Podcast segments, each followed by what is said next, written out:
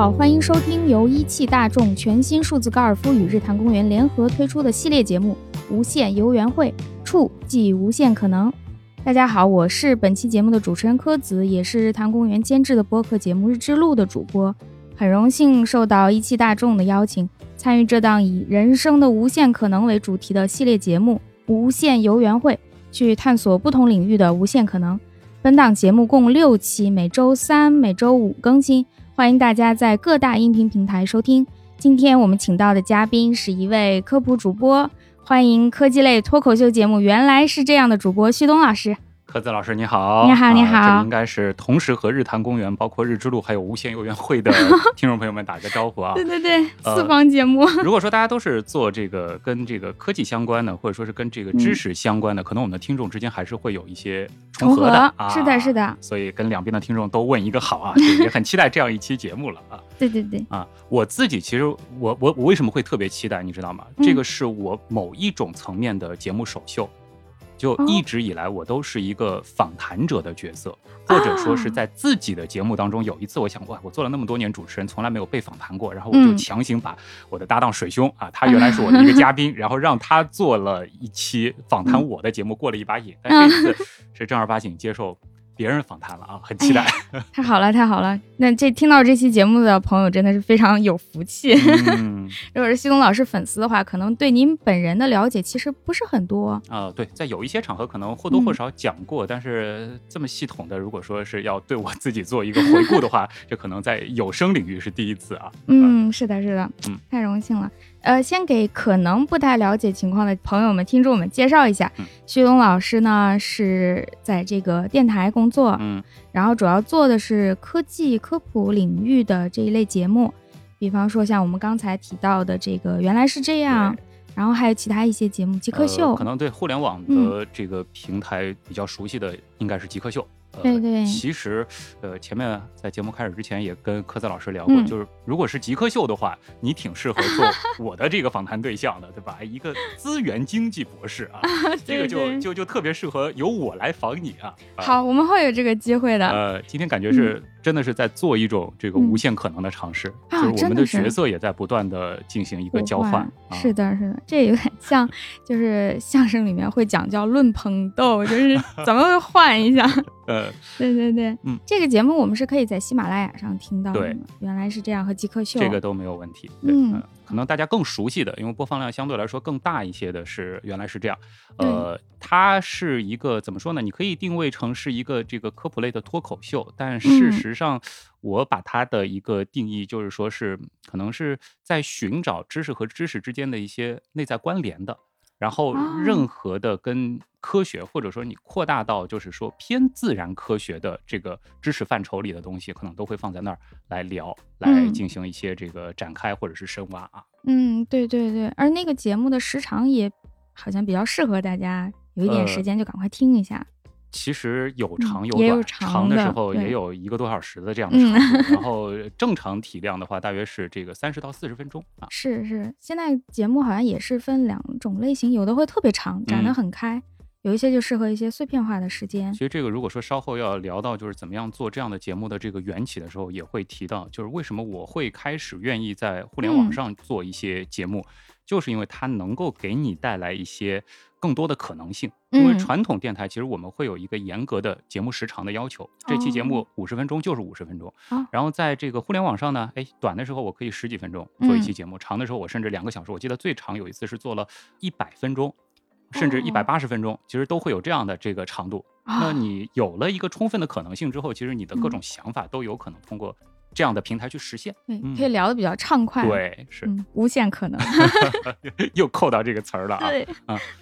那徐东老师，您是就是特别喜欢科学这方面吗？因为看您很多节目都是这个主题的。呃，现在如果说向外去做一个自我介绍的话，我可能第一个身份是科普人，哦，或者说是一个科学节目的主持人。嗯，呃，当然，如果说是用我的一个比较官方的身份的话，那应该还是一个电台的主持人。但是我可能更喜欢的是前者，就是说科普人啊这样的一个身份啊。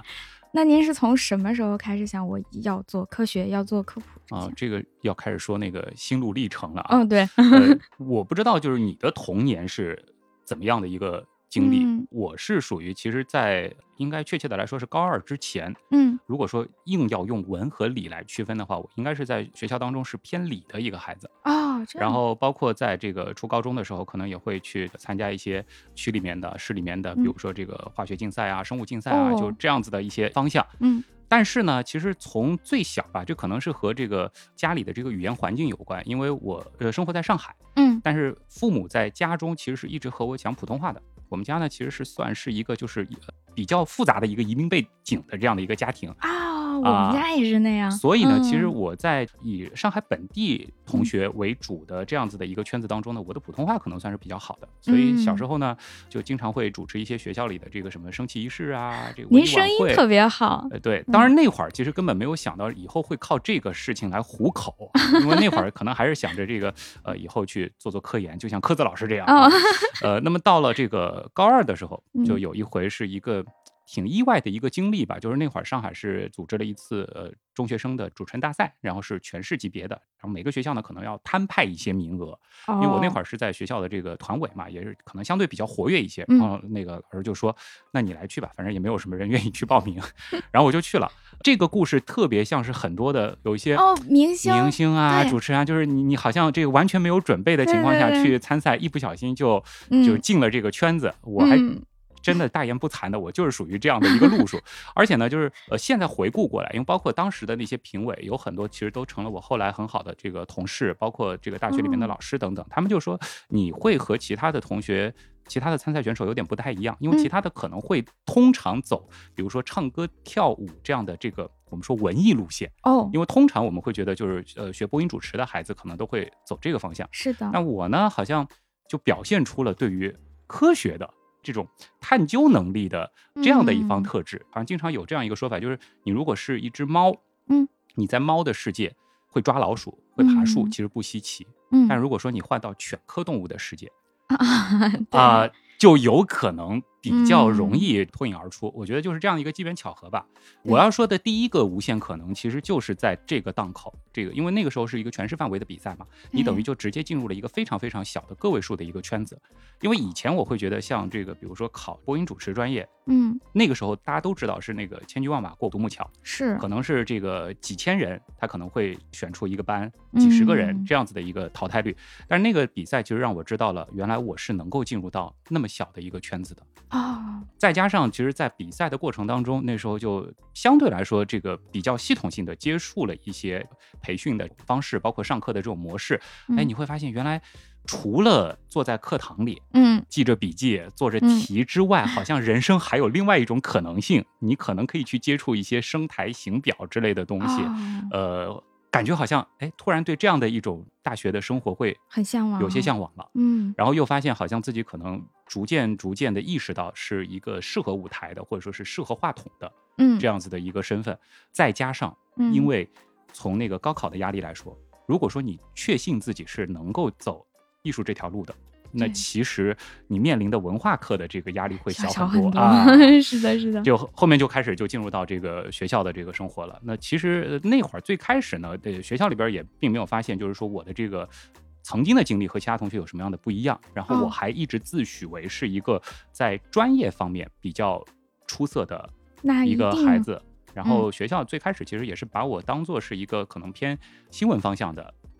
一个播音员。哦你们那时候就会分吗？就是我不会明确的去区分，嗯但是呢，它其实会有这样的一些侧重，而且其实在这个大一大二的时候，你就能够看出来，嗯这个同学以后他可能就会往新闻播音这样的方向走，嗯有的呢可能会往那个时候，比如说娱乐啊，就可能这哦样的一些路数去走。嗯那我呢，就是属于其实按这个新闻这条线走的挺顺当的，然嗯后在那个工作的时候，也就比较顺利的是进入到了一个呃省级的新闻媒体，然后从事的就是新闻主持人这样的一个工作。嗯这一条路呢，其实从高中的转折口开始，一直到工作，其实你以一个典型的播音主持专业的学生来说，我是走的比较顺自然。而然的啊那样，嗯但是到了工作的环境当中呢，我逐渐逐渐发现，可能得有一些事情要寻求一些改变了，因为我嗯会觉得。播新闻，虽然你把这个别人的文字转化成自己的声音，这种表达，嗯，它可能是一件你其实是能够找到它快乐的点的。是啊，呃，它是有一种，我感觉就是和你的这个思维频率是能够发生一种共振的，你是微微的有一些多巴胺的分泌的，但是呢，就是它会有一个很大的限制，就是你的表达，其实我们一直叫是带着镣铐来跳舞。哦，明白了，不太能自由发挥。对，但是嗯我其实是一个更希望自由发挥的这样子的一种性格。播音员这样的一个身份，并不是特别适合我。嗯然后我其实是存着一颗做主持人的心啊，啊。另外一方面呢，就是在当时我工作的那个环境，其实我不知道你现在做这个科技类的这个节目，当然嗯其实更多的是在互联网上，可能相对来说是能够找到对应的这个听众的，是的但其实，在传统的媒体的那个环境当中，科学类节目它不是一个在当时被特别看好的类型，哦，呃，甚至是因为它会有一些就是经济指标上的一些考核，或者说是广告吸附能力的考核，所以在开嗯科普类节目、或者说是科技类节目的时候呢，呃，当时的一些这个领导他会比较的慎重，他觉得这不是一个很多人愿意听的，或者说是有很嗯好的商业价值的这样的一个类型。哦，我方便问问那啊是什么年代吗？呃，其实就是十年之前，哦，但你很难想象，其实，在十年之前，中国的这个主流媒体当中的科学类，我们说是偏自然科学类的节目，对，几乎是接近零的状态。我们可能想象哦。最有印象的是当时的《走进科学》，但是其实我们也知道，《走进科学》到后期是发展成了另外一种样态，呃你都很难用一个自然科学节目来定义它了，对吧？对对，呃，那就是在那个档口吧，就开始可能想着琢磨着是不是说自己能够做这样子的一个领域，因为还是回到了之前我说这个猫和狗的这样子的一个比喻，就是在播音主持这样子的一个队伍当中，其实我的高中之前的这个经历是非常理科很少见的，其实是很少见的。嗯，是的，呃，还会有一些可能就是像这个科子老师这样的，他直接嗯。就是本科直接就是在一个理工科的院校，然后他哦在研究生的时候寻求了自己的无限可能，转向了 这个领域。但是这样嗯。的同事我其实也交流过，他们往往真的是觉得当时选错专业了，他是真的哦。特别喜欢语言表达，或者说是偏这个文艺的一些领域，嗯，对，甚至是有些排斥，他可能会觉得我学得很痛苦，只是那个时候不知道怎么去选择，然后选择了。那像我呢，就会觉得好像当时选择了这条路，但是我就有一些遗憾，错嗯过了我从小到大可能梦想的另外一条路。因为小时候其实那会儿，我记得同学之间还会写那种什么祝福卡片啊对对对这个对对毕业的时候会有那种毕业留言，我翻出来都是别人祝福我什么以后成为一个什么生物化学家啊，就是就心里好像就是一直这一条路想要往下走，但是呢，会觉得哎，我当时选了这条路，其实我那另外的一个可能性就没了。对，哎，啊这个很有意思。我们那个学科会有嗯一种说法叫反事实，啊，就是这个事实最终没有发生。嗯比方说，我想看一个事情它的效果如何。比方说，有一些孩子他上了一本，有一些嗯没上，其实，在那个分数线左右的人的情况是非常相似的。嗯那么上了和没上的人，他的这个区别，嗯就是一种发生了这件事和没发生这件事情。嗯那么没发生这个就是反事实，就是一种研究方法吧。嗯我不能让这个人的人生重新来过，但是我可以找一个跟他情况非常类似的，啊，但是并没有上了一本的人，看看那个人身上发生了什么。呃，当然就是说，嗯可能不仅仅是看一个一个的个体了，对对对就是你把它到一个统计的这样子的一个概念的时候，对就基本上能够分析出这样的人，对他一旦发生了这样的转折，他可能嗯面临的是怎么样的一个、是的呃、人生。是的，啊是的，我呢，其实当时重新想这个做科学类的节目，也会有一点就是想要弥补当时的另外一个小小的遗嗯憾。另外呢，就是是我一直以来会有这样子的一个被朋友们也会去吐槽的一个点，就是哦我特别喜欢和别人讲这个事儿的为什么。就是人家会觉得，嗯哎呀，这个你你很嘚瑟，但我就会嗯忍不住的想把这件事儿它是一个什么样的来龙去脉，或者说你看到的这一个现象，它背后其实是什么，告诉别人。嗯，这是是一种本能，我觉得真的是一种本能。而且我其实刚刚开始进电台，因为我们其实不会让你的职业的身份特别的限定，就有的时候一些主持类的工作，如果有这个机会，也会让你去做。哦，那然后呢，他们就会发现你一旦开口，嗯即使是做一个可能偏这个民生类的一个事情，嗯，一旦找到一些可能跟科学原理相关的点，我就嗯会有点忍不住的想要去说啊。当然那会儿其实看看还会有些稚嫩啊，有些话其实放到现在我可能就不会这样子去表达了。嗯那个时候呢，我就想，哎，是不是可以考虑做这样的一件事情？那我呢，就反正不断的就写策划呗，就是说，呃，嗯我们可以开开看。当时呢，还没有说是允许你去做纯自然科学的科普，或者说是哦一个非常典型的，就是现在我们认为的科学节目。是呀，所以呢，就收在了一个很窄的点。就是那会儿正好是二零一二年即将到来，我不知道你有没有印象，一世二年世界末日对吧？还有一个电影，那会儿呢，我们就说，既然世界末日，那我们嗯假设它真的会来吧，嗯那我们应该怎么办呢？哎又是地震，又是海啸，这又是大哦火的，那我们要求生是吧？嗯那我就说这个是第一个节目可以做的点，就是说做公共安全，嗯，所有的这个逃生、防灾减灾这一块儿。这个然后另外的一个点呢，就是说，我们假设这是一个谣言，但是我们又看到这个地球其实正在变得不那么适宜人类的生存。那其实这就是契合了一个环保的概念。是啊，那我们说，就算二零一二年不是世界末日，但是如嗯果说我们放任这个事情继续下去，那么人类的末日很有可能会出现。对，那其实就选了这两个点。哎，当时他们一看，哎，你这个好很好的一个策划案，那嗯当时就试着去做吧。那一周一次，那就这样开始了我的这个在电台做科学类节目嗯主持人的这样的一个身份。但还是前面那句话，就是时长，包括选题，包括题材，其实还是会有一些限制。那么哦正好是在差不多一三年的这个档口，嗯，开始会有一些，其实播客会在更早的时候已经在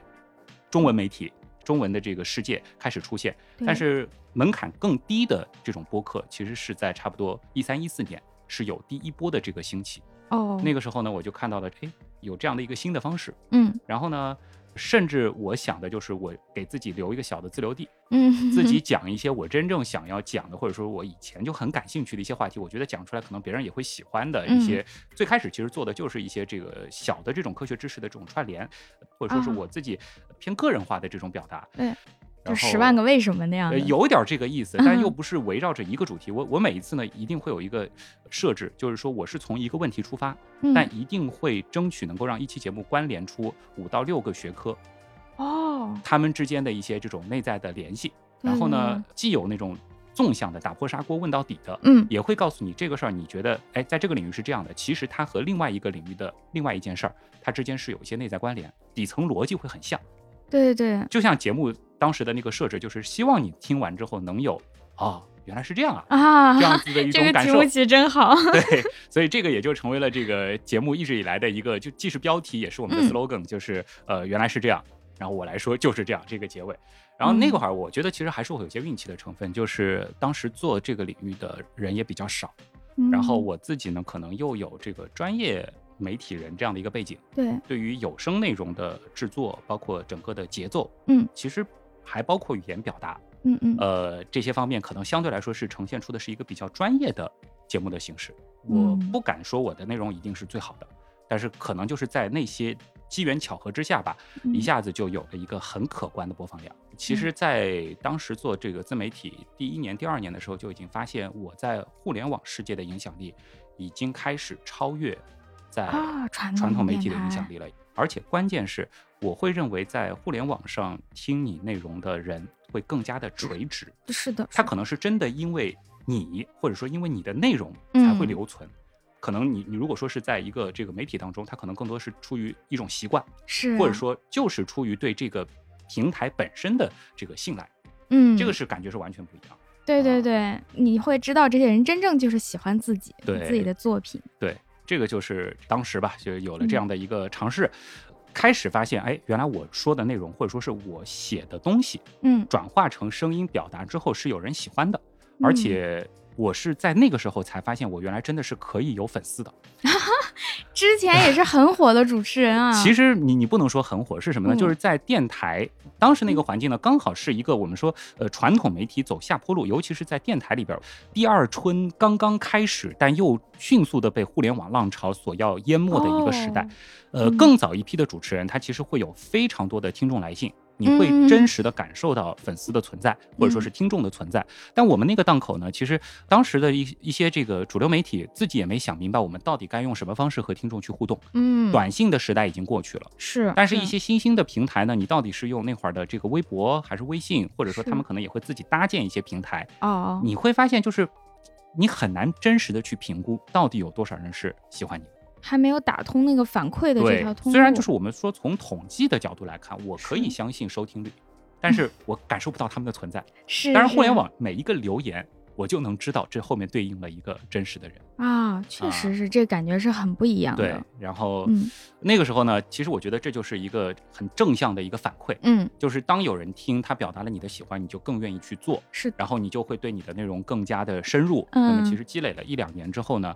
我觉得那段时间其实是一个对自己的一个磨练吧，就是说我会给自己设置一个话题，嗯。最开始都是我的舒适圈的话题，因为像我其实会有一些比较熟悉的，或者说是从小感兴趣的领域，嗯就是在我的业余时间都会去看的、读的一些内容，比如说是可能偏这个生物的、偏这个古生物的，或者说是偏天文或者是这些领域的。呃其嗯。实就是小时候大家喜欢看《十万个为什么》，可能最热门的那几个领 域。对对对但是逐渐逐渐也会触及到一些对嗯我来说不是特别舒适的比领域。比如有呃，其实我原来不是特别喜欢说生理卫生，或者说哦是偏医学的这个领域，哦我会觉得有点枯燥，但可能每个人的感受是是不一嗯样的。但是呢，嗯我就给自己强行设置一个题目，我这周就讲这个。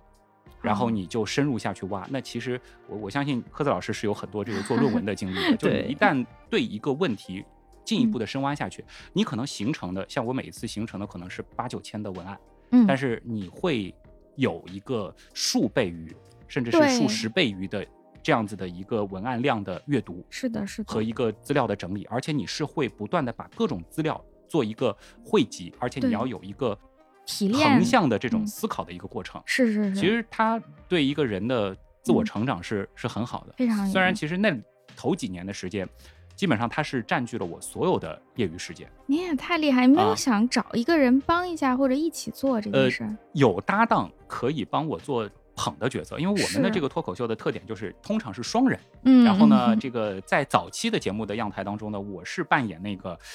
说的角色，嗯然后我还会请一个搭档来捧，我们就会说可能会演小白的那个角色。嗯但是呢，在当时其实你很难碰到一个和你一样有文案输出能力的搭档。那非常辛苦，了。所以就是那个时候呢，基本上都是自己在做。但是反过来，其实也就是那段经历，因为我其实，在本职工作当中，我还是会有一个访谈者的这样的一个角色。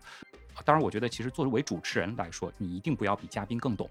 你一定是嗯 要有这个好奇心，而且你也不可能比一个专业领域的人在这个领域更加的熟悉。但是呢，我起码具备了一个可以跟他接三到四句话，而且这个嗯话不是尬聊的，嗯，是能够有一个听明白他在讲什么，以及提出进一步的问题或者进行一些横向关联的能力。这个可能就是在那个时候，呃，逐渐逐渐积累起来的。嗯，然后你你有很多的基础知识了。，对，后边的话，其实你很多事情就顺理成章了，是你就逐渐逐渐会发现，哎，你这方面比较强，然后刚好有一个机会，他可能也需要这样子的一个角色，他嗯就逐渐找到你。那当然，嗯我觉得这七年来，我觉得比较自豪的一件事情就是，原来是这样，这档节目嗯啊、一直没有停下来，一直是在一个持续不断的更新当中。那真的也有很多的朋友，甚至是从小学听到了大学，从哦高中听到了成家，有了宝宝。哇，这段经历，其实我觉得可能我一生都不会去忘记，或者说是把它淡化了。它是我生命当中非常非非常重要的一部分。对很多人来说也是很重要的。，对嗯，这个节目也是陪了他们成长，他们也陪嗯这个节目成长。对，这个其实就是一种无限可能吧，因为嗯这完全是一个我自己的选择，是，而且是一个在当时看来根本不可能有任何的这个收益，就是一个纯粹的个人兴趣，是在本嗯职工作之外，对，把自己的业余时间拿出来做的一件事情。也不是图要他能挣对。其实反过来，它一方面影响了我的职业发展，另外嗯一方面其实也让我自己的这个个人的这个成长啊，看待这个世界的方式，再包嗯括有那么多喜欢我的人在，我觉得对于嗯未来其实也会更有底气一些吧。嗯，嗯，这是无限可能。这个感觉不是说我们要硬插这个词，真的是感觉到了无限可能。对对对它实现了之后，那个很美好。嗯，嗯我觉得就是大家不要给自己的人生去设太多的限制。嗯这个是我一直以来跟朋友聊天的时候，或者说是跟一些呃，有的时候真的是有人想要寻求我的一些建议的时候，我会说的，就是有很多路。你在当下看来啊，可能别嗯。人走是走的这个很顺的，一方面你是不知道他们背后到底经历了什么，嗯。另外就是这条路你站在现在这个时间点看，它可能是一条阳关道，但是在未来因为未来是充满着不确定性，是的，你不知道未来这条路它又会变得怎么样。是呢，所以就不要给自己设太多的限制。但是呢，当你觉得这个事情呃是你愿意去做的，而且你有能力去做的时候，你就往前冲就可以，对吧？对，有有时候可能 啊 还好，嗯因为是真实经历，所以就不是鸡汤了。嗯还有一点可能就是。你突破无限可能，也许比一种顺理成章的生活会有更多的惊喜。就是嗯我看到网上也是很多人对您的评价，嗯就叫知识的翻译官。嗯翻译官肯定是从一头说到另一头，啊。也就是说，如果您是一个纯业内人士，嗯。您是一个科学家来讲这件事情，嗯。可能会陷入一种科学家本身的那种思维体系里。它会有一个非常严嗯密的科学逻辑。是，呃，如果从科普的角度，嗯。如果就需要让一个科学家五分钟内把一个原理说清楚，我觉得就是耍流氓，因为它必须是有一个严格的论证的过程，我必须嗯有一个前提条件等等的。这个从传播的角度呢，其实它又是一个就有点悖论的意思，是吧？所以就需要您这样正好突破自己的界限，嗯也把两个领域串到了一起，把它翻译成了所谓我们说大众熟悉的这种大白话，是，把它给带过来了。如果你不做你的这个无限可能突嗯破，那么总是要求科学家来做一些，说白了就是科普，并不是科学家的专业。对这个我嗯也认可。嗯虽然就是有一些科学家他有非常好的科普能力，但嗯其实我要认可一点，就是说，如果是一个科学家亲自来做科普，嗯，一定是最好的科普。啊、他会最懂。他会最懂，嗯而且也会有一些科学家，就是我生活当中其实也会接触过，他真的说的特别特别的好，他嗯就是只有自己非常深入的了解之后，他才能用以最浅显的方式说嗯出来。但是呢，不可否认，每个人的个人能力会有一些不同，或者说是是兴趣点会有一些不同。嗯呃，如果说有这样子的一些科普主持人，或者说是嗯科普访谈者的这样的角色，或者说是嗯媒体这样子的角色的介入，而且有一个很重要的前提就是。这样子的人能够用科学的语言，或者说是科学的思维方式和嗯。科学共同体的这些成员进行嗯对话的能力的话，那其实是能够做一个很好的连接的。对对对，其实作为这个传统媒体，最开始跟一些科学家打交道，那时候我们可能有些选题真的就直接发邮件，或者直接打电话到他们的研究机构或者是办公室。啊、以前根本不认识对，，就有点像研究生其实找导哎师要套词啊什么这样的方，我们可能也会直接这样的方式，嗯，会遇到过他们很谨慎、很排斥，他们觉得排斥的。你媒体就是给他添乱的，因为你根本不明白他说什么。哦，我的这个研究其实只是在一个限定的条件下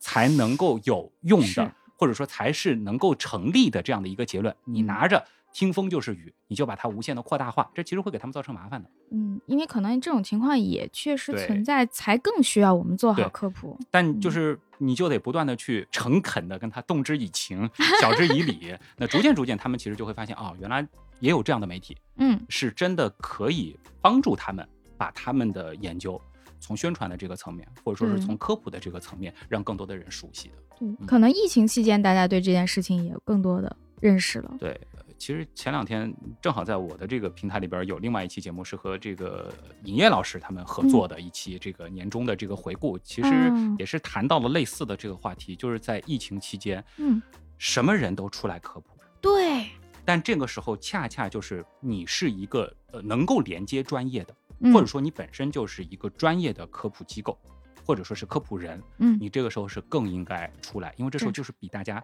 谁的声音更大。是的，是的，因为每个人嗯。是陷入了这个严重的这种恐慌，或者说是这嗯。个迷茫、不确定的时候，你会需要各种各样的信息来填充你。嗯，你可能不一定在这个时候你能得出一个结论，但是你就是需要盲目的汲取这些信息，对对对。来让自己感觉好像对当下的这种不确定有一种掌控。是啊，啊。这个嗯。时候其实就是一个责任了，你就得比别人说的更清楚，嗯。比别人说的更专业，比别人发的这个声音更大。是不能觉得这个战场已经很乱了，我就不参与了。对，疫情期间也是，就像您说的，有一些科学家嗯。吧，他得出的这个研究结论，他觉得某某药会不会有用，他其实是有一个很严格的一个限制条件，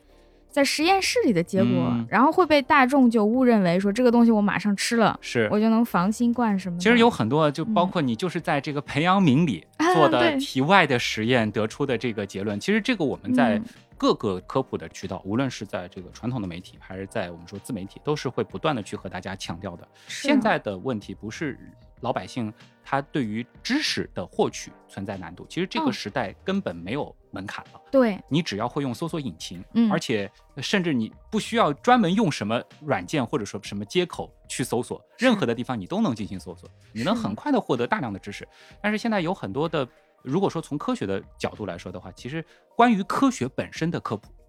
嗯，对，现在其实我们说还是一个任重道远的过程。是，嗯嗯，大家还没有从根本上认同和尊重科学。对，就大家其实可能会觉得科学它是一个。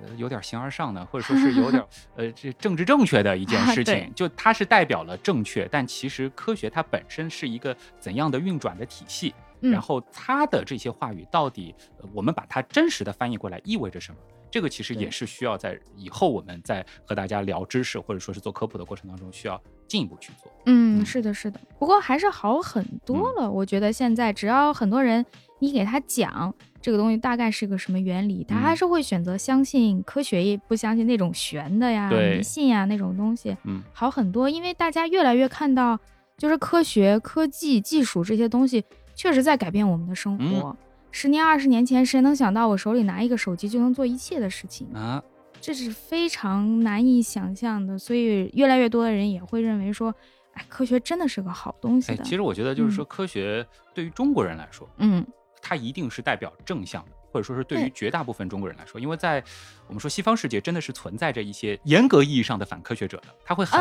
排斥，他会觉得这是一个和他的这个信仰或者说是什么是完全的这个对立面的。但中国其实呃大部分的民众对于科学是存着一个非常积极的态度，因为切切实实的我们也是看到了太多是啊科学对我们生活带来的一些改变。嗯，衣食住行领域其实。这个可能是最真真切切的点了，对吧？对对，人人都体会到了。嗯，你吃的东西也跟以前不一样了，也变得越来越便宜了。然后衣服呀，什么都越来越好。但其实你也会听到一些反科学的言论，或者说是会觉得，哎，科学让我们的生活变得不美好了。哎，比如说有人说，这个现在的这个食品当中那么多的添加剂呀，这个还会有人说，这个你想，我们以前的衣服都多自然啊啊，都是纯的 棉毛丝麻。这些这个人工合成的化工的，嗯，但我们好像会觉得这样子的由科技带来的这种改变，其实一方面我们在享受它的实惠，一方面我们又会去质疑它，啊，是不是好的？嗯，这个倒是可以和大家其实做一个梳理啊，就是我们怎么样去看待这些惯常会觉得好像呃科学一方面让我们的生活方便了，嗯，一方面是呃这些东西这个是不是它代表了一种或者是廉价？我记得这个当时波罗说过，就是说癌症的这个问题。哎，科学发展了，是不是让那么多人得了癌症？其实恰恰是 这些人他没有一个这个基本的一个科学思维，是是是，你活得更长了，所以你才会得癌症啊！以前人还来不及得就已经死了。是，其实同样的，就是我们还是可以说一下，比如说衣食住行，这个先说一个食吧，呃，添加剂或者说是大量的这种工业化的这个食品。科学的这个应用，是它其实是实实在在的养活了。对呀，在以前看来，这颗星球根本不可能能够承载的人口。嗯，两端一端是农业的，嗯，比如说化肥。对，其实我觉得对于这颗星球来说，这个技术的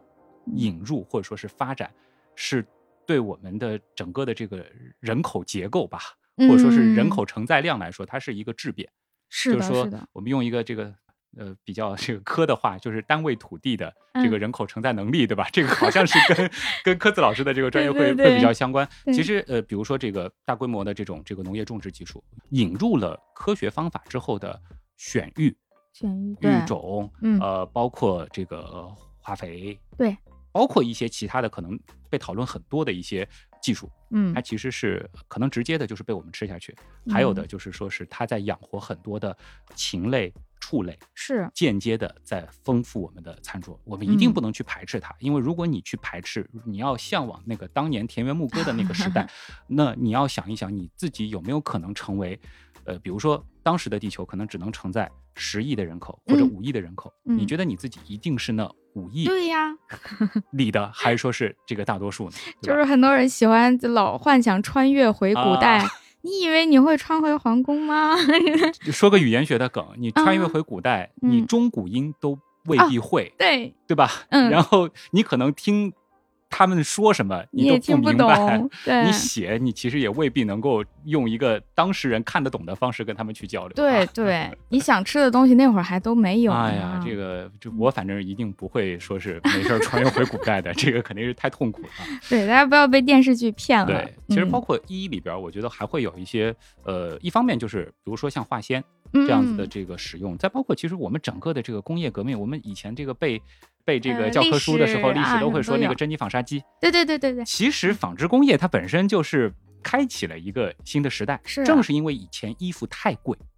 在如今这个时代，我们很难想象衣不蔽体，对，嗯或者说我们不会把我们说非这些奢侈品牌的衣服当做是一个很贵的东西。嗯这个其实真的是要感谢整个的这个纺织领域那么多年的这个发展，然后不单单说是面料的这个角度了，那你嗯说从这个印染，嗯，我们现在的这个服装各种各样的颜色都有，对对但以前科子老师的这个紫，啊，这个颜色就是极其难获得的啊。哦，是呢是呢，为什么叫帝王紫嘛？这个对对，我我我曾经有一期节目就专门讲各种各样的这个颜料它的嗯这个历史。其实以前的这个颜料，无论是中国的还是西方的，我们都是以一种这个天天然然的的方式来获取的，所以那个时候颜色是很贵的一件事情。嗯其实呃，恰恰是在我们有了这些科学的方法。对于化学的进一步的探索之后，我们开始掌握了人工合成颜料的嗯呃路径，那其实是让我们的这个服装的选择变得很多。说一个好玩的啊，其实嗯染色或者说是这个人工合成的染料的这个发展，其实还会影响其他的一些科学的点，有一些哦甚至是会让我们意想不到的。呃，我印象比较深的就是我们说现代意义上的炸药，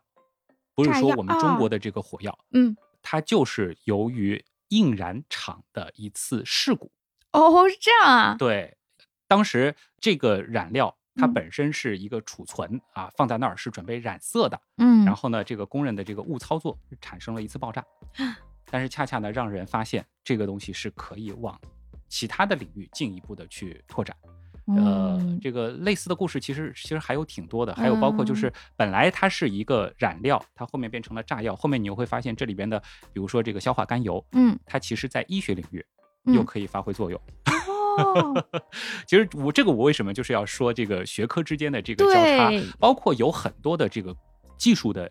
进步，嗯。你在当下看来它可能影响的是这个领域，嗯，而且你能够看到的非常明确的一条线索是它往这个方向发展的。是的，但是其实你在未来，或者说是在这个技术之下，它可能蕴含的是一个什么领域的革命，你是不清楚的的。你一定要有一个开放的心态去看它。无限可能，无限可能啊。行的领域，其实我可以讲一个，我先讲一个比较小的点的吧，嗯因为大家一定会想到，就是说，比如说汽车、飞机，它是怎么改变我们的生铁活，拉近我们的这个距离的。我们就说从这个橡胶它开始生发，呃，那个时候打仗嘛，哦，其实我们对于橡胶的这个这个需求量很大。嗯那时候呢，就是大家是希望能够寻找一些橡胶的替代品。然后呢，就啊用一些合成的方法呢，弄出了一些就是这个黏黏糊糊的这种像橡胶一样的东西。但是你发现嗯这个东西没法做轮胎，但是呢，这个产品被研发出来之后，发明者或者说是这些研发的人员，他也想物尽其用，嗯，嗯他就有以一个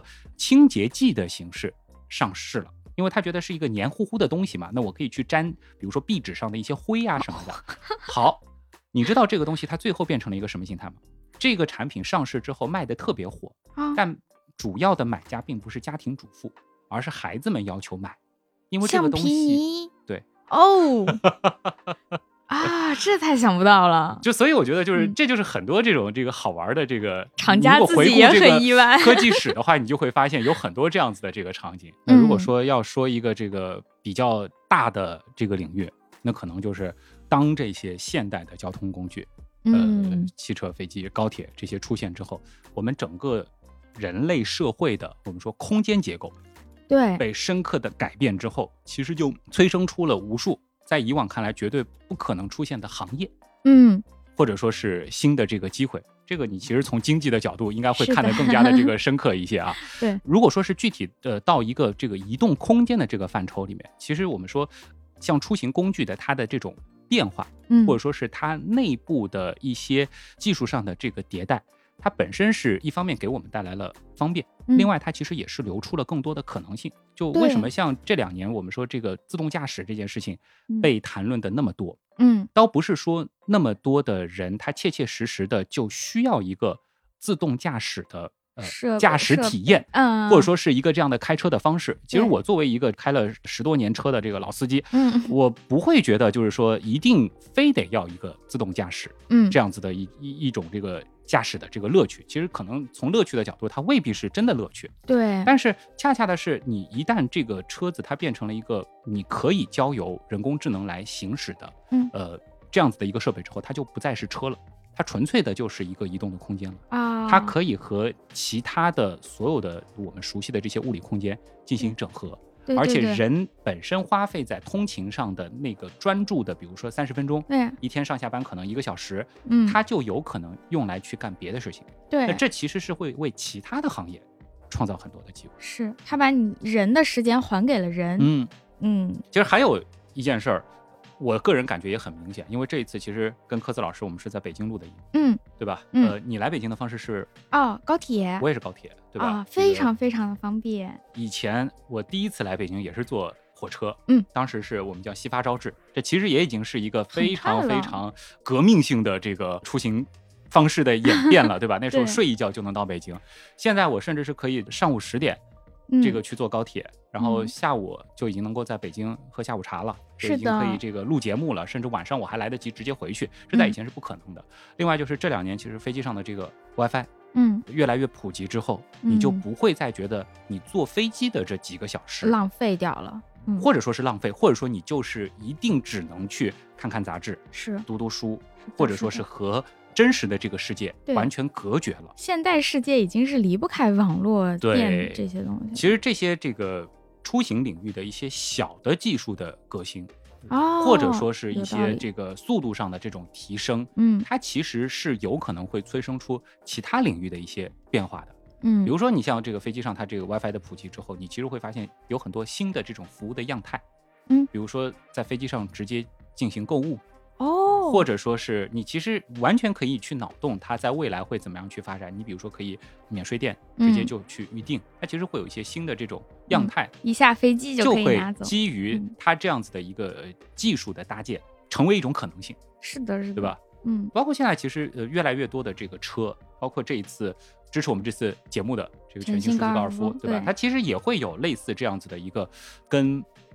技术的或者说是跟这个时代的一种连接。嗯那，现在最直接的一种连接方式其实就是网络，是的，它也会更强调我的这个数字化，我的一个跟外部世界的一种连接的能力。嗯，如果你它只是自动驾驶，然后你坐在里面什么都不能干的话，好像也没有什么意义。而且其实呃说白了，这个又回到了我们以前其实聊过的跟那个自动驾驶相关的一个很核心的点呢，就是你如果说在未来要实现自动驾驶的话，嗯，那为什么自动驾驶这件事儿只有五 G 时代到来了它才有可能？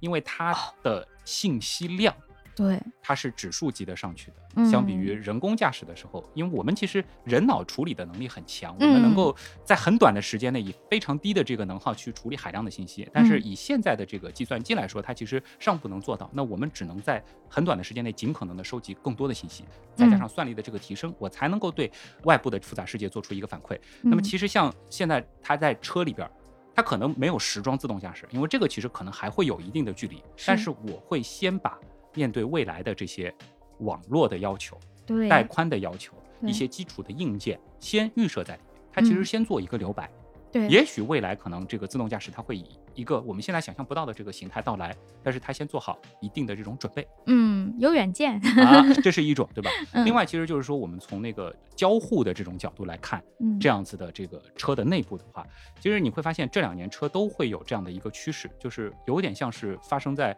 十一二年前呢，就是我们说传统的那种手机，嗯，像智能手机的那个过渡的那个阶段。哦对，原你来是会发现按键，对嗯很多的这个大的这些车企，包括像这个一汽大众，它会有一种逐渐逐渐的向这个智能机的那种模式的一种转换。是它可能会逐渐的去取消一些实体的按键，然后扩大它的这个屏幕啊，可能用这些方式给你带来了一个数字化的升级。但其实这个里边会有一个值得讨论的点，就是为什么在汽车的这样的一个场景当中，嗯你不能完全的像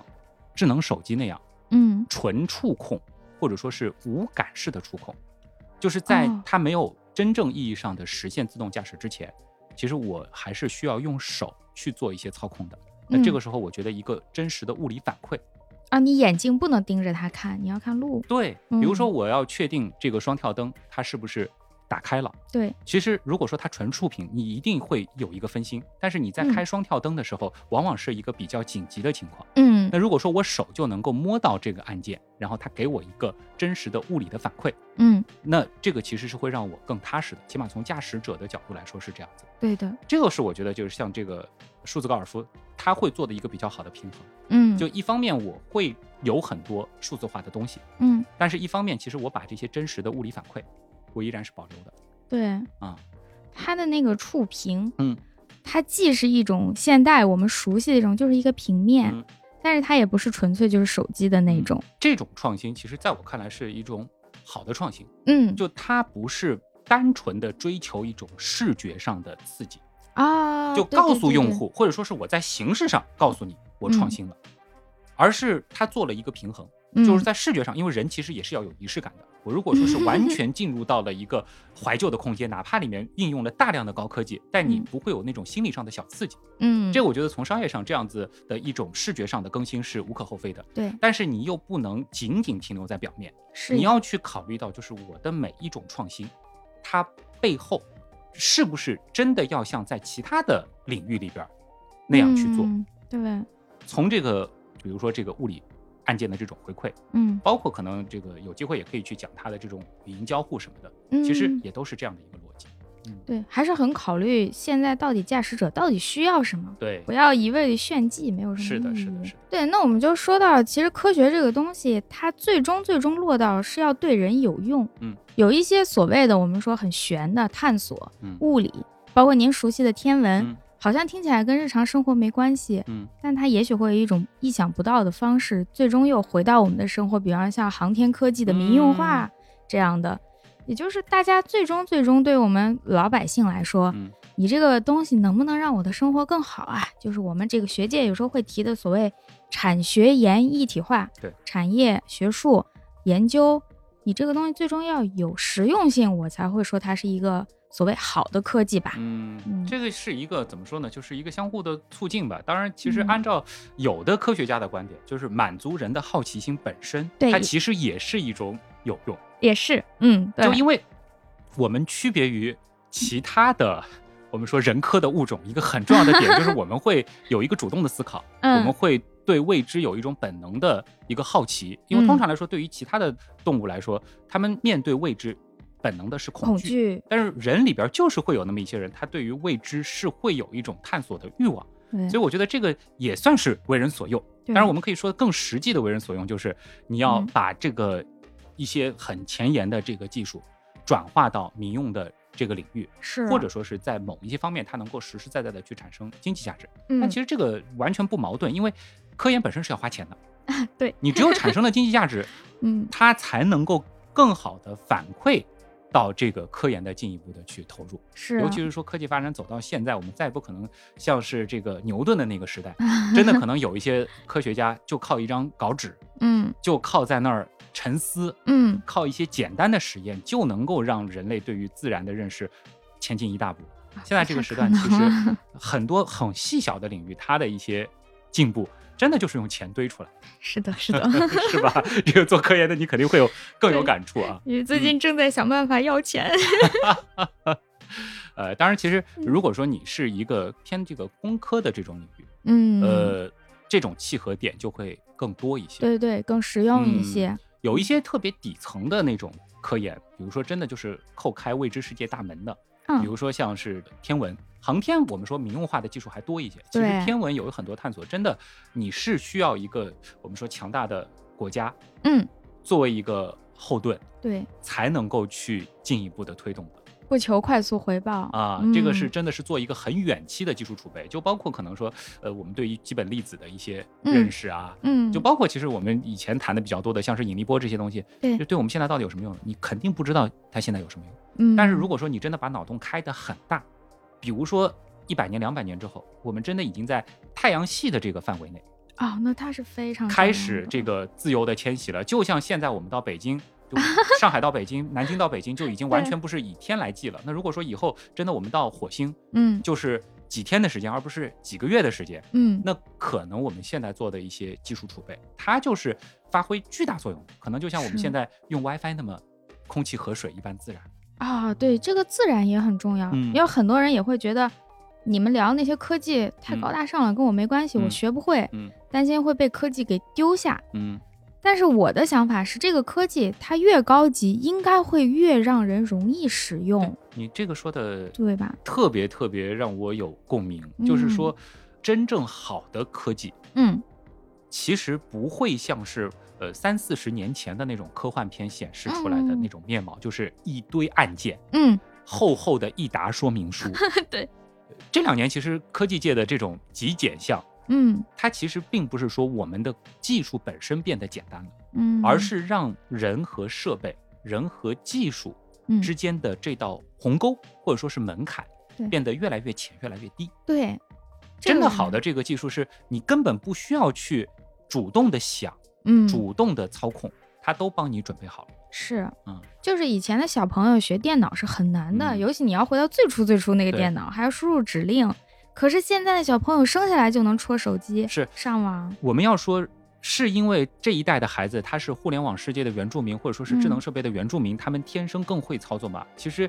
这个是一方面，嗯但是它的这个占比并不是很高，主要是现在的这个人机交互，是相比于之前要大大的简化，或者说是嗯大大的人性化。如果说真的是让一个小朋友在出生的时候，在开始接触文字的时候，就去摸我们那个时候，比如说四八六这样的电脑，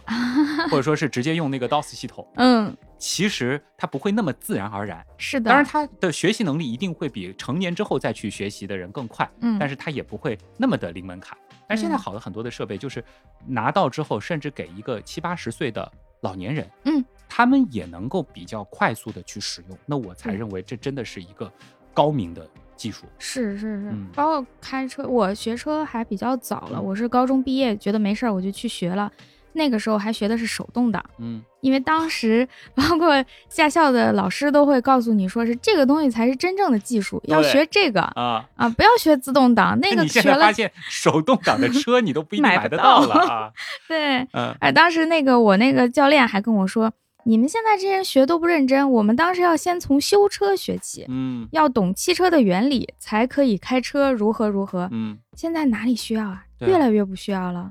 它越是科技进展以后，你其实在这件事情上花的时间会越来越少。对，这也是车本身存在的一个意义呀。这其实也是人类社会为什么要进一步的去分工。对对对，嗯只有非常彻底的这样的这个分工之后，嗯，我们才能够每个人就专注做自己的，事情，自己擅长的这个事情，同时就是其他所有的事情就会变得非常非常的嗯简单、自然，嗯，对？吧？但是总有一些人他可能会专注于去操心，嗯，去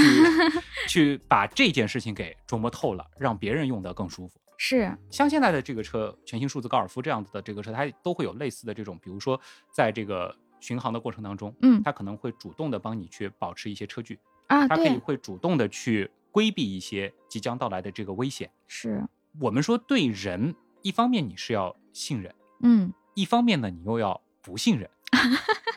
这是一个很矛盾的很矛盾的地方，对吧？但是嗯对于人，我们要认可他是会犯错的。是，当然，我们也要对这样的错误表示出宽容，嗯因为其实谁都有犯错的这个时候。嗯机器它也会犯错，嗯，但是呢，为什么我们有的时候可以信任机器？就是说，机器在经过大量的训练，嗯或者说是前期的这个研发论证之后，嗯，我们可以从数据上把它的这个嗯犯错率降到非常远远低于人的这个犯错率，是的，是的，对吧？它这当然嗯是偏这个宏观的这个角度。那么在这嗯个时候，我们就可以去选择相信机器了。对的。那么一种好的技术就是它放到了车当中，嗯就能够以一种你感觉不到的方式嗯。帮你规避掉危险，嗯，甚至就是你开完这趟车给你的体验就是我还是如以前一样下了班，开着夜路回到了家，对，但其实可能就是其中的一个又一个汽车技术的介入。嗯。让你这条路本来回家的这个事故风险，可嗯能从百分之五降到了百分之一，可能有一趟就是因为其中的一个小的技术的这个变化，嗯，让你平安到家，或者说是没有事故了。是的，我其实可以讲一个我自己的一个比较真实的一个例子，嗯就是说我自己的这个车，它它其实是有那个自适应的那种这个大灯，哦，它可以这个主动的调整这个远光灯的这个高和低。啊，我真的是觉得有一次，就是如果不是这个灯，因为嗯我是有一个小的分神，嗯我可能真的就不小心会撞到一个横穿出马路的一辆自行车哦，那很危险。啊。对对对，它限于你反应过来对。，其实就是现在，其实有一些朋友，包括开车，包括干很多事情，会觉得，哎呀，我我很厉害。这时候嗯你千万别全部都归功于自己，你要想一想，其实你所用的这些设备当中，它有很多无感的技嗯术，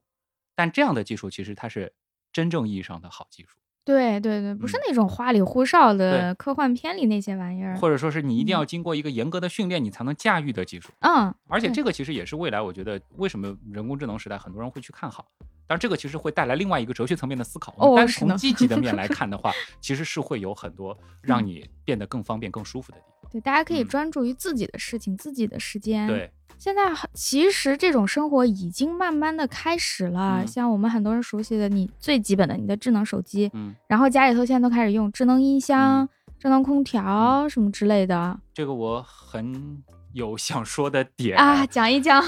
呃，首先就是我不知道你是一个在学生时代就很喜欢幻想的孩子嘛？嗯有一点我是就从小也比较喜欢看科幻片，嗯然后看这个科幻的一些读物什么的，然后那会儿其实也会自己就写一些那种小的那种。未来畅想的文章啊啊，当然那时候现在看看很稚嫩，但我会发现，其实呃站到嗯现在这个档口，再翻当时写的一些东西，或者说是当时幻想的一些场景，真的就已经完全生活在未来了，嗯就比如说以前就会想，哎呀，我在这个路上的时候就可以把家里的这个空调开了，嗯呃，把家里的就包括像上海没有暖气，把家里的 电热毯提前打开，我到家就可以舒舒服服的洗个热水澡，直接睡觉。嗯，这些事情其实现在真的甚至不是一个很高的成本，是的，就已经可以全部做到了。嗯就当我意识到家里不需要重新排线路，只需要换灯泡，你的电灯就能哦。够变成这个语音控制的，啊，这么高级，或者说是这个智能控制的之后，嗯。我就在很短的时间内把家里面能换的所有的灯泡，包括插座全部都换了。然后后面再买一些设备，我可能就会去考虑它是不是能够做一些这个语音的接入。哦，你提前会预留这个，空间，所以现在其实是真的能够有一种就是看上去比较科幻的场景，就是我回到家的一个真实状态，嗯。就是我直接和我的智能音箱说，嗯。我回来了，而且它是能识别我的声音和我家里的其他几位成员的这个声音，哦，然后根据我回来了的这个声音，嗯。它能够做什么动作呢？把我房间的灯打开，嗯。取暖器预热好，嗯。然后呢，如果说没有拉窗帘，因为嗯。是在晚上，它的嗯这个窗帘可以拉起来。家里的这个灯光有几种模式可以去选择，嗯。然后还有比如说我要上班了，嗯。它嗯，可以帮我做到关电视，做一些相关的该关闭的这种操作。哇，呃，其实你如果想的话，但我会觉得有些鸡肋的，比如说帮你热咖啡啊什么的，这些 还有扫地机器人这些，其实都已经可以实现了。嗯，对对对，呃，当然，其实它也有很笨的地方，就是它嗯还没有达到我五六年前的那种幻想，就是嗯它仅仅根据我的生活习惯嗯，就摸出了我的脾气。因为我现在所做的一些操作，比如说空调到几度，或者嗯说是这个电视的音量到什么，或者说是灯光的亮度是什么，其实都是我自己设定的。哦，它还不能猜出对，相当于我是做了一个编程，对然后呢，我的那个只是一个明确的指令。对，当然，我觉得现在的这个呃语音设备，它迭代的速度很快。嗯早些年呢，我必须非常严格的说，我回来了。嗯，如果说我回家了或者是什么，它都听不识别不出我接下来要做的这一串。但是现在呢，它可以逐渐逐渐的提高它的交互的能力。嗯那我相信在未来，它可能就是属于这种我不断的跟他说，其实是一个训练的过程。嗯我跟他说，这个现在的灯光亮度太亮了，那他就能摸清你的脾气到底是怎么样的。哦，也许他还能。我的一个想法啊啊，比方说你经常用一种特别疲惫的语气说灯太亮了，嗯，他可能会意识到你今天心情不好的时候，我需要把灯调暗一点实从数。据上是完全可以可以分析出你的这个语气当中到底是一个对什么样子的情绪状态对。对，以后你只要心情不好，它就自动的帮你调低了，都不用你说话。如果说是这个畅想放到三年前，我会觉得就是特别的向往这样的生活。但是现在有点害怕了吗？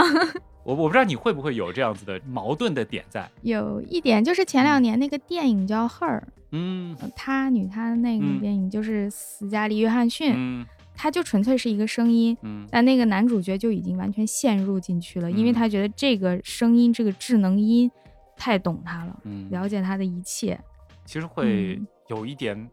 恐怖。有一点，呃，这个的话，其实这可能不是我们今天的一个偏技术向的一个节目该去探讨的问题。这个其实就会涉及到了，就是对于一些这个数据的规范的这种管理，嗯，隐私的这种边界到底是怎么样？是当然，其实呃，这个话我可能跟就其他的一些业内人士交流的时候，大家会有一个态度，就是说，当你去选择获得便捷的时候，嗯，永远不要忘了它是有代价的。它的代价就是你要面临可能的风险，嗯以及你要让渡的一些对，你的权利，或者说是你的在某些方面的这种舒适。嗯这个是一个个人的这个选择层面的问题了。但如果说我们单纯的从这个交互的角度，它在一些人群当中，其实我觉得这一代的这个语音交互，嗯它是一个很好的，就是让科技的门槛降低的一种变化。就是以前让家里面的长辈学设备，哦，对。教智能手机，大家可能都有这样的经历。会，吵起来，呃，教的很痛苦。包括之前教 Pad，对，呃，包括后来就是家里面换数字电视，嗯，都和家人甚至是发生过不愉快，因为他们就 习惯原来遥控器的那个年代，因为要让他们向新的这个技术去迁徙是很累的。嗯，但是我觉得现在的这个语音交互，他们无缝切换，嗯。我直接教他，你就跟他说怎么样去唤起这个音箱，嗯。怎么样去操控它。我说你不需要去记这个口令是什么，没有什么芝麻开门这样子的密码，你直接跟他说你要他干什么，他如果能做出回答，那就说明他具备这样的功能。就是装上去之后，他们就立刻学会，然后很快就用得很好。这就是科技在适应我们，对，不要我们去适应它呀。，其实嗯同样的，就是说，有了这样子的这个家居的智能环境之后，我就会开始期待，因为我一直把汽车当做是一个除了家嗯和办公室之外的一个最重要的空间对，而且其实会在里面待非常长的时间。就是嗯这个里边的语音交互，它是不是也可以有一个更进一步的提升？嗯在之前的话，其实是可能受制于，比如说最早你如果要让汽车的这个语音交互变得比较好的话，你得给它专门插这个司机卡片。哦，这样，呃，然后再包括就是说，它可能会借助你手机的这个网络嗯，才能够去实现。不是车本身对，，当然还有嗯本身就是车载的这套语音交互系统，它本嗯身好与不好，其实都会影响到你跟车的这个交流。但嗯事实上，你其实平时开车的时候，我们前面其实一个是讲到，就是说操控的这个物理反馈，嗯，它是必要的。但是另外一种条件下，就是如果你你能够信任你对于车发出的这个命令，以及车它能够做出的一个正确的操作的话，嗯。其实有很多的按键的这种哦。操作是不如单纯的你跟车对。去交流对对。来的安全的。是，对吧？你也不用分神去看它了，对，比如说这个一个最简单的场景，就是说，即使是现在很多的这个车，包括其实像这个数字化的这个高尔夫，嗯。它本身也会有一些，就是你会以一个更舒服的视角去监控车子的一些基本情况，比如说车速，嗯比如说这个油耗啊、胎压等等的这样的这个信息。嗯，但是其实是不如你直接问嗯你的车，对对对，我现在的这个情况怎么样？因为尤其嗯是新手刚刚上路的时候，你可能会比较的紧张，完全乱了就，你你不愿意就是把太多的这个眼神分到其他的地方。嗯但是包括你想听歌啊，或者说是嗯想让车做一些其他的一些操作，调整这个椅背，给你加热啊，修改空调啊，告诉他就好哎。告诉他就好。如果是这样子的话，其实是很棒。对对对，就有点类似于刚才您说到家里，你回到家，你只要跟他说我回来了，嗯，他就会懂。对。就车也是，你可能你要跟他说，请给我找某某某餐馆，嗯，那种情况你自己还得知道这个餐馆叫什么名字，你可能还是得分神。如果你只要跟他说我饿了，我想吃意大利菜，嗯，他就能帮你找说啊附近有哪些哪些什么嗯。菜，然后大概，而且他应该能提供一个比较与房子不同的一种推荐，因为它是车，对，所以它对空间和距离、速度会更有感觉，它会告诉你一条路线，嗯，这个就更好了，我觉得。哎，这个嗯如果说叠加到这个自动驾驶的这个状态。哇，那太好了，啊，正好下班了，嗯，然后预算反正也够啊。啊假设是这个无上限预算这样子的一个情况下，哎呀，我累了，嗯帮我找家好点的餐馆。嗯，哎呀，嗯这个睡个觉，或者说是看看你想看的一些这个什么小视频之类的，对然后就把你送到了想去的餐馆，甚至把这些预定的东西都全部做好了。对对对，其实这件事情在几年前看来还有点远，现在我们真的嗯已经是在这个门槛了。对，呃，绝大部分的硬件的基础设施已经搭建的差不多了。嗯，对于车来说也是，就是很多的这个在硬件上它已经做好准备了，嗯呃，就是我们说一个是软件的层面，嗯一嗯个就是说是政策法规的这个层面。哦对旦通过，嗯它就会非常非常快的，以我们可能想象不到的这个速度到来嗯啊。所以大家可以去试试看吧。好像这次这个全新数字高尔夫，据说它的这个语音交互本嗯身也是一个亮点对啊。他们就是现在有个词叫做车联网，嗯，咱们可能听过物联网，对，其实意思差不多，就是车最终它也是一个终端，嗯它是整个这个网络这个信息流看不见的这种东西，嗯。它的一个实体化的出现，它与你之间的交互，对，车联网两个嗯。层面，一个是车和嗯。车之间，车对。和路之间，车和信号灯之间，它可能嗯。是对于一个智慧城市它的一个交通的这种运行，智慧城市也是现在很火呃、的很火的一个网络。另外呢就是说是让车真正意义上的接入这个大的虚拟世界，嗯就嗯。接入这个互联网当中。那么从我们普通人能够最直观感受到的就是我在车里边儿，比如说，一方面是操控车本身，嗯一方面是说我要回家了，或者说是车发现你的坐标，嗯或者说是首先你是开着一条正常回家的路，嗯然后每天也是在这个时间回家的。嗯，那么他发现你已经快接近家的时候，我原来是要到家，我跟他说帮我开一下空调。它自动帮你开，如果可以这样呢？哇，而且我觉得这个是完全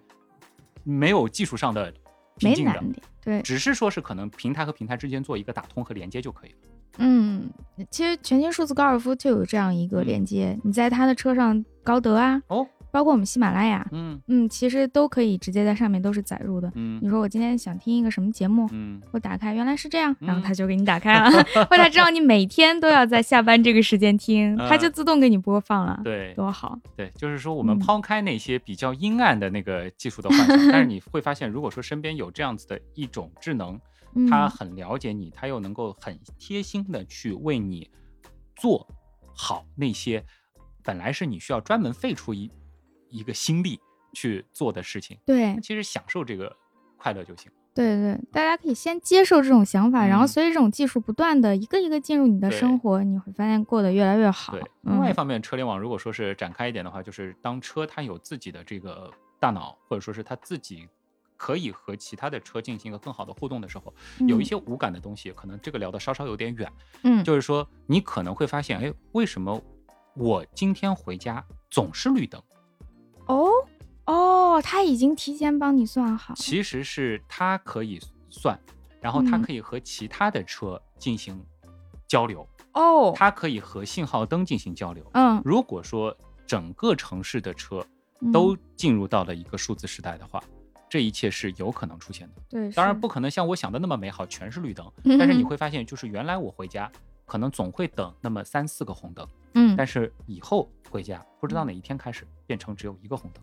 这个其实就是技术在不知不觉的让你的生活变得方便。其实现在已经有一点了，就是在以嗯前大家没有高德啊，没有这些导航软件的时候，你出门你不知道今天会有啊多堵，对。对但现在也就是咱们过了一手，从你的嗯脑子到手，你得自己决定啊，这边有点堵，那我不走二环了，对我走别处。那以后就是车就帮你提前看好了，我们就不要走二环，今天很堵。是这个，其实嗯还是一个很先决的条件，就是这个车要像手机一样，它也是需要具备五嗯 G 的接入能力的，嗯，对对对吧？因为这个它所产生的信息和以前完全不一样。嗯以前其实车根本不需要产生什么样的信息，首先操控者是人，对吧？嗯然后它也没有一个主动介入到城市虚拟网络的这样子的一个需求。是，但是这个如果说是让车一方面你实现自动驾驶，或者说是实现车联网的话，车和车之间的交互，车和路之间的交互，以及海量的通过视觉、呃嗯通过声音等等的这个渠道被嗯汽车的这些传感器所采集的信息，嗯，它是都需要处理，并且有的时候可能不仅仅是车载的计算机需要进行处理，嗯。它还需要进行一些云端的，因为那个算力会更大，嗯。来进行这样子的一些支持，所以它是必须要具备一个五 G 的芯片、五 G 的模块，才可以去进行想象的。这个今天因为说的是无限可能嘛，嗯，其实也是这样，就是说，如果你这个车它本身就不具备可塑性，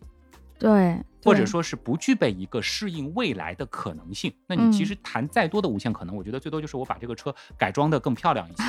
这对个内饰换一换，或者我直接把这个车拆了放在家里面当一个盆景，这也是一种无限可能。但如果说你是要在车的这个定义下嗯让它发挥出无限可能，那你还必须有一些基础的储备。嗯，对，那就是最早的那种车，它其实只是一个铁壳子，嗯，但现在这个车它接近你的一个伙伴。对。嗯，其实我觉得像这个全新的这个数字高尔夫，嗯，它也是会有这种具备在未来依然能嗯够生发出可能性的一个很好的基础。打开了这个门。对，嗯，是不是可以回到我最开始的那个经历啊？最开始你是想请我来聊一聊我自己的这个无限可能，对。但你会发现，其实我的这种转变，你如果说只是拿出中间的这一段，比如说从新闻主播变成科普人，你会觉得，哎，好像他是真的是一个呃完全走了一个不一样的这个路径。是啊，但是你回到最开始的时候，你会发现，其实我所面对的一直以来交织的这两条路线，嗯，其实是在最开始会有一些储备。埋下了伏笔。对，你想这个主持人的底子，可能最开始是父母给你营造的一个比较好的家庭的这个语言的氛围，对对吧？你包括后面做科普人，其实是从小的在科学方面的培养的这个兴趣，对对对其实你，是需要具备一定的硬件的。嗯，那当你面对一个合适的机会的时候，你可能才能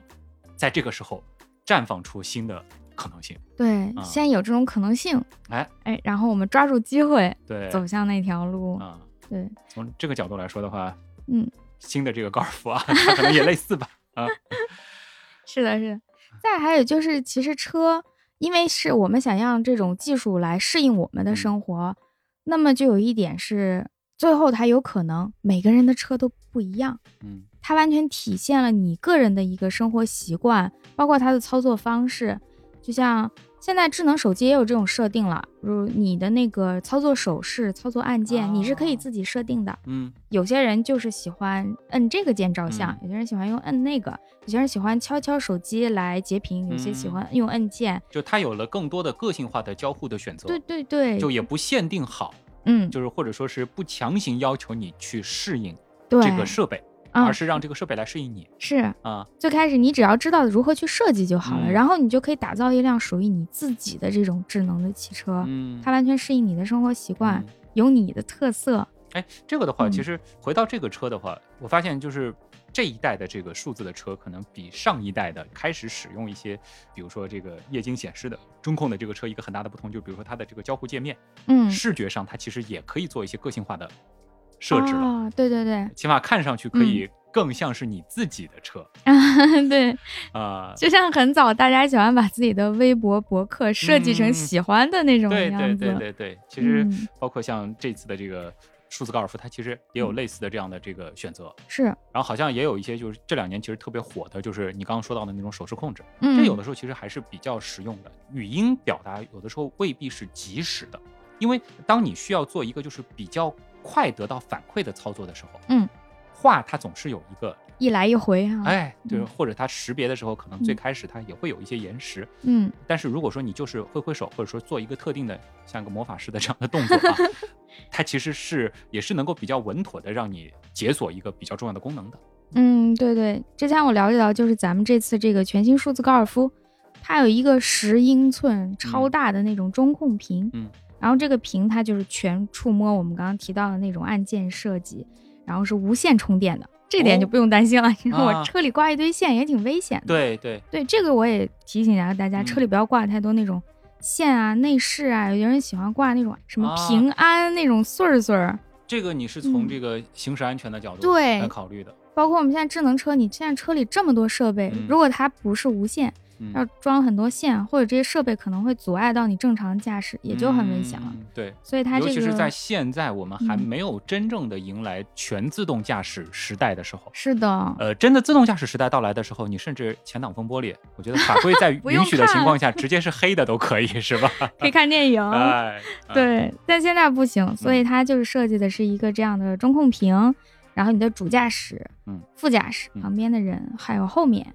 有时候会做一些你很重要的人，孩子呀之类的。你这三个区域，首先你的温度是可以自由调节的，大家各是各，哦这个哎就非常高级了。这个其实挺实用的，就是像比嗯如说我家里的这个乘客，可能最多的，比如说是我父母，嗯，像我母亲就是一个对温度极其敏感的人，然后尤其哦是在这个夏天，嗯凉了也不行，热了也不行。但我呢又是一个就是特别贪凉的人，嗯，然后在冬天呢又反过来，嗯我呢在冬天就喜欢越暖和越好。他呢还是希望它最合适的那个温度，这个嗯其实是独立的这种温控，是。不仅仅说是空调的角度，然后你包括座椅啊什么的，嗯。这个很重要。对对，嗯。这也是它就是我们前面说到，你科技还是要替人去考虑，要实用，对。我们用这个技术，它让你每一个人其实更可以表达你自己的想法了，嗯。我不用互相迁就了。我觉得最好的一种嗯情况就是，当你坐上去的时候，他就嗯。知道是你在坐这辆车，嗯，他能记住是谁，比如说家庭的几个成员，你的体重，你要的是什么样的温度，对吧？嗯你要的是一个什么样的座椅的姿势，这个其实不难做到，它也不难只要预留这样的可能性就行。哇，嗯，越想越好了。对对对，就最终这个东西它不是那种花里胡哨的，嗯就是大家有时候喜欢拼一种所谓流线型啊、科技感、未来感，对，但是最终最终你要落到这个人坐在车里是不是真的舒服？是。嗯。这个如果说是我我我记得就是这一个系列的这个节目，呃，前面有一期是讲那个科幻电影的，嗯。就早些年我们对于比如说二零二零年的想象，嗯，那是非常的，就是用现在很时髦的，就是赛博朋克的那种 模式，对吧？但其实我们现在的这个技术或者说是生活的便利程度，已经是五十年前的人们无法想象的了。嗯。但是它呈现出来的面貌，有的时候却是比较朴实的，对，是的，就是未来它并不一定是那种光怪陆离的。五嗯，光十色的、炫目的，对。其实好的技术也是这个样子，它未必是你一打开来，哇，这是一辆未来的车，嗯。但是某种程度上，它又要提醒你，就是我最新的一些设备的这种引入，嗯，是这个设备本身它代表了我们所处的这个时代的印记，而不是我刻意的去营造一种未来感。嗯。真正的未来感，它就是隐藏在了它对你的一些细心的服务啊，就它搭载的那些像是这个泊车啊、安全相关的一些这种辅助功能上。是，嗯，如果说是真的要给这一次的这个节目做一个就是收尾，回到前面的那个就是创造无限可能的话，嗯就是我们在面对“无限可能”这个词的时候，可能嗯我们本能的会有一种就是特别科幻化的那种幻嗯想，但其实大家一定不要忽略了一种更大的可能性，嗯，就是它是以一种很朴实的面貌嗯。呈现出来的，但是它所给你带来的那些使用过程当中的惊喜，嗯，又是充满着无限想象力。是的，是啊。的，对，就像小孩会幻想自己长大以后的嗯。生活，会想的特别的花里胡哨啊 是什么 宇航员啊？对包括我小时候那种这个科学家，而且一定是满桌子世纪瓶的那种 啊。